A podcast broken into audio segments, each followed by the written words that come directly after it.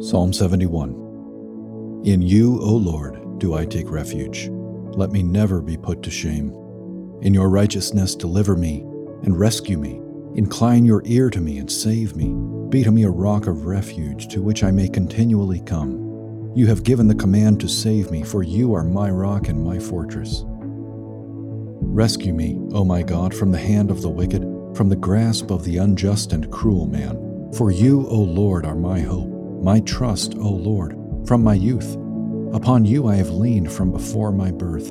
You are he who took me from my mother's womb. My praise is continually of you. I have been as a portent to many, but you are my strong refuge. My mouth is filled with your praise, and with your glory all the day. Do not cast me off in the time of old age. Forsake me not when my strength is spent. For my enemies speak concerning me. Those who watch for my life consult together and say, God has forsaken him. Pursue and seize him, for there is none to deliver him. O God, be not far from me. O my God, make haste to help me. May my accusers be put to shame and consumed. With scorn and disgrace may they be covered who seek my hurt. But I will hope continually and will praise you yet more and more. My mouth will tell of all your righteous acts, of your deeds of salvation all the day for their number is past my knowledge. With the mighty deeds of the Lord God I will come. I will remind them of your righteousness, yours alone. O God, from my youth you have taught me. O God, from my youth you have taught me, and I still proclaim your wondrous deeds. So even to old age and gray hairs, O God, do not forsake me, until I proclaim your might to another generation, your power to all those to come. Your righteousness, O God, reaches the high heavens.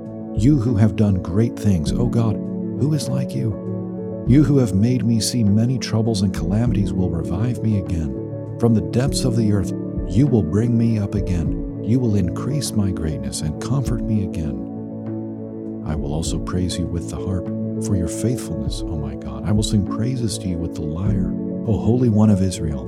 My lips will shout for joy when I sing praises to you, my soul also, which you have redeemed, and my tongue will talk of your righteous help all the day long, for they have been put to shame and disappointed who sought to do me hurt.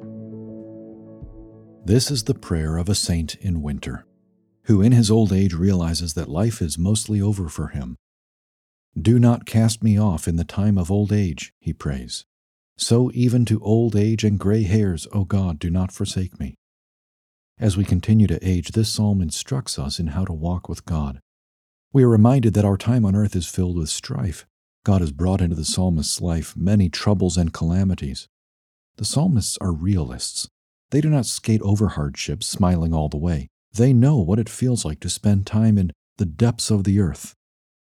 Yet through all of the pains, the psalmist has not grown cynical.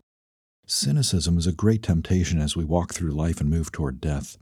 As difficulties pile up, as relationships sour, as hopes and goals fail to materialize, it is easy to throw in the towel emotionally and settle into cold hearted cynicism. The psalmist, however, teaches us that pain is not meant to numb us and cause our hearts to withdraw. Pain is meant to draw our hearts up to God. From the depths of the earth, you will bring me up again.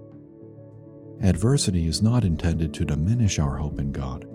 Adversity is intended to heighten our hope in Him. We are brought to remember that God is all we have and that He is enough.